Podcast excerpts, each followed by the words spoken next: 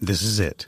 The putt to win the tournament. If you sink it, the championship is yours. But on your backswing, your hat falls over your eyes. Is this how you're running your business? Poor visibility because you're still relying on spreadsheets and outdated finance software? To see the full picture, you need to upgrade to NetSuite by Oracle. NetSuite is the number one cloud financial system to power your growth. With visibility and control of your financials, inventory, HR, planning, budget, and more, NetSuite is everything you need to grow, all in one place. With NetSuite, you can automate your processes and close your books in no time while staying well ahead of your competition. 93% of surveyed businesses increased their visibility and control after upgrading to NetSuite. Over 27,000 businesses already use NetSuite, and right now through the end of the year, NetSuite is offering a one-of-a-kind financing program to those ready to upgrade at netsuite.com/c-suite. Head to netsuite.com/c-suite for special end-of-year financing on the number one financial system for growing businesses. netsuite.com/c-suite.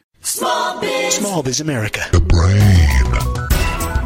Before posting anything online, abide by certain rules, says Tyler Cohen Wood. She's the author of Catching the Catfishers. Tyler's a 16 year veteran and expert in the online security space as a computer forensic examiner for organizations like NASA, IBM, General Dynamics, and Computer Sciences Corporation. Joining us on the line is Tyler Cohen Wood. Welcome to the program. Well, thank you for having me here. Absolutely. You know, we really get to talk to someone who's really on the inside of all of this, and it remains kind of a head scratching mystery for a lot of business owners and even folks that are not in business, you know, about how all of this works and, and what's being captured or not and, you know, how to protect yourself. So really appreciate you being with us. First of all, to lay the groundwork here, Tyler, what is a computer forensic examiner? What exactly does that work entail? So, a computer forensic examiner, um, what we do is we do sometimes incident response. So, if there's been an intrusion into a company, we go and try to figure out what happened. Um, and then we, we will um, analyze the computers, all the witness devices, the mobile devices to try to figure out what happened. Or in the case of a major crimes case, um, you're looking for evidence of a crime on the computer. Okay. Or, uh, or mobile device. Okay, excellent. How important has the cloud uh, world become in the work you do? I am, am not actually doing forensics anymore. Right now, I am a cyber uh, branch chief and senior officer for the Defense Intelligence Agency, Mm-hmm. but I do similar work. The cloud has become very important to what forensics does Mm-hmm. and for small businesses in general. I'm curious, how did you first get interested in doing this kind of work? Well, it was it was one of those things that that honestly I just kind of got into by by mistake. You know, I was Right. I was I was very into radio, and I started you know back in the in the mid '90s fixing computers uh, right out of college, Wow. and just kind of fell in love with it. So the rest just kind of happened. All right, very cool. Let's take some of the subjects that I know uh, you sent me ahead of this interview, and I've looked at them and selected a few. Uh, just the subject of privacy. I mean, many of us sign up for programs or services online. You seem to point to the TOS. Talk to us a little bit about how we can keep our personal information from being sent all over the place, as you put it. The terms of service for the applications that we use or the sites that we use, it's critical that you as a, a user and you as a business owner or an employee of a business become familiar with those terms of service because a lot of them will tell you exactly what information they're collecting on you and and, and what you're doing. And that can have profound effects for a business because we no longer use we no longer sit at our desk and just do our work there. We do a lot of our work on these mobile devices and we share the same device for personal use that we use for work use. So we have a lot of personal applications that may have access into some of the business applications that we're using. Okay, thanks for that. Now, in the business world, obviously the same concerns come up when it comes to security. How can businesses protect their data from hackers? What are some of the top level things you tend to suggest? Well, you you want to make sure that you know anyone who's connecting in from home or from you know a mobile device first off has a virtual private network, it's a VPN into into your system so that everything that they're doing is encrypted. You also want to make sure that these home users have proper security on their their home systems because a hacker is going to go for the lowest hanging fruit. and they're going to get in to the easiest target. And if the easiest target is you know one of your employees' uh, home networks, that's what they're going to do. Okay, right. So it's an and easy window into um, a system, and that's what you look for. Yes. Okay. Absolutely, and and one of the most critical issues for protecting corporate IP that just doesn't get talked about a lot is something I call application permission creep. And hmm. again, you know, our employees, especially for small businesses, you know, we're always on the go and we use these mobile devices to do our work. And a lot of our corporate IP could be stuff that we're text messaging with our boss, or it could be a contact list that we have on our phone. That very Rolodex could be corporate intellectual property, or we could be um, emailing, you know, documents and then reading documents on these devices. But what this application permission creep does is it's where an application takes on more permissions to other aspects of your device than it really needs.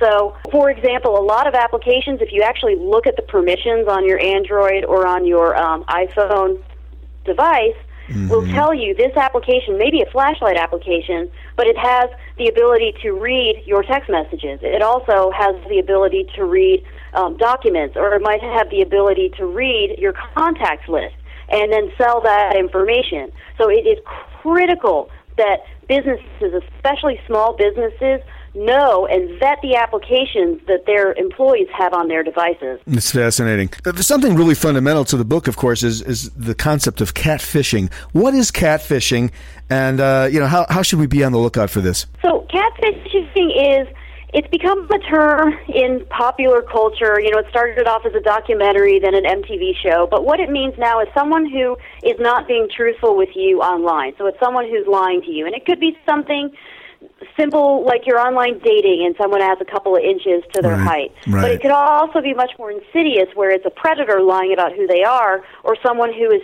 trying to scam you out of, you know, your life savings. So it's someone who's not being truthful with you. And my book is actually the first book that teaches you with checklists, very easy skills that you can immediately apply on how to read deception in the online domain and how to vet if who you are talking to is actually who they say they are.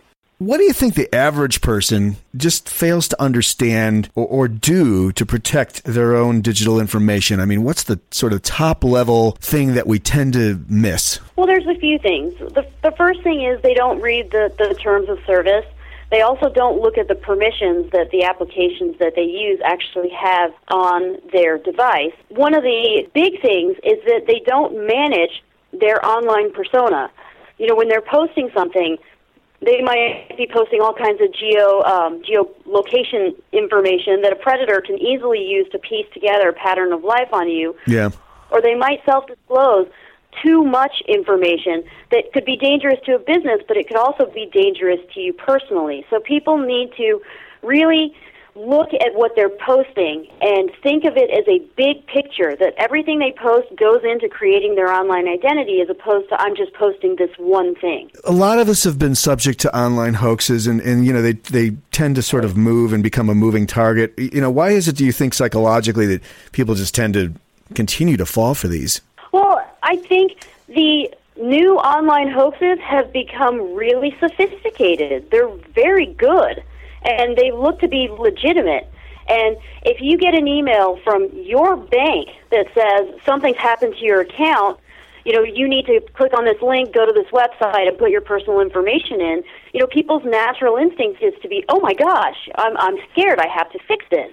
But you need to take a step back and really look at that email. You know, look at the email address because there, there's going to be something that's going to be a little off about the email address. It'll be your bank's name, but maybe there will be an additional T in there or another letter. But also, I can tell you that in all of my years of doing this, I have never heard of a bank uh, PayPal or any financial institution ever sending you an email telling you to go somewhere else and enter your account information. Right. That will never happen. I, I want to highlight that just this morning I checked my uh, mobile device and I got an email from um, a source that identified themselves as PayPal, indicating that I had made a payment that I didn't make. And okay, it got me out of bed, right? So I went and looked, and I I realized, uh, and I think I did this right.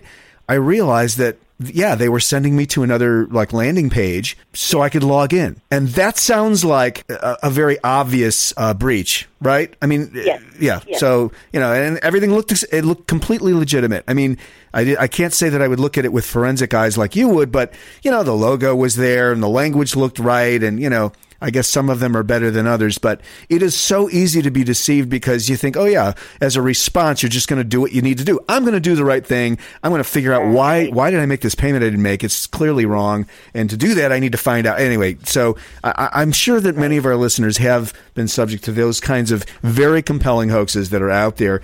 Uh, you know, you could argue that well, we should just roll up in a little roly poly and not be online. And I, I see that you say no, that's absolutely not the answer. Give us sort of your framework around how to survive and thrive in a world where there's continuous hacking and catfishing going on. you have to really take some of the steps to protect yourself. And it doesn't mean becoming a technical expert. You have to just be proactive. You know, read the terms of service, look at what permissions applications have.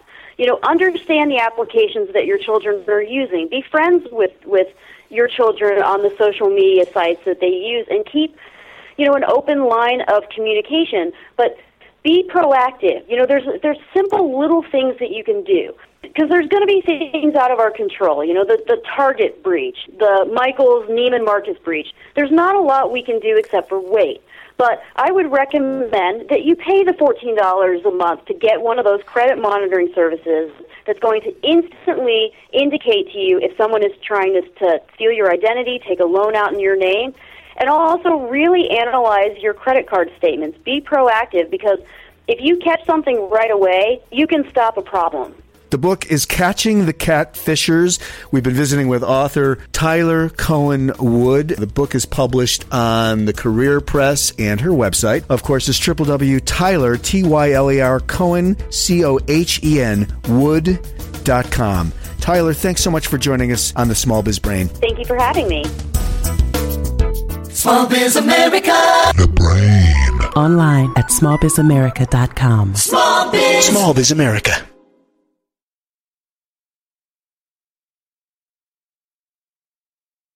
This podcast is a part of the C Suite Radio Network.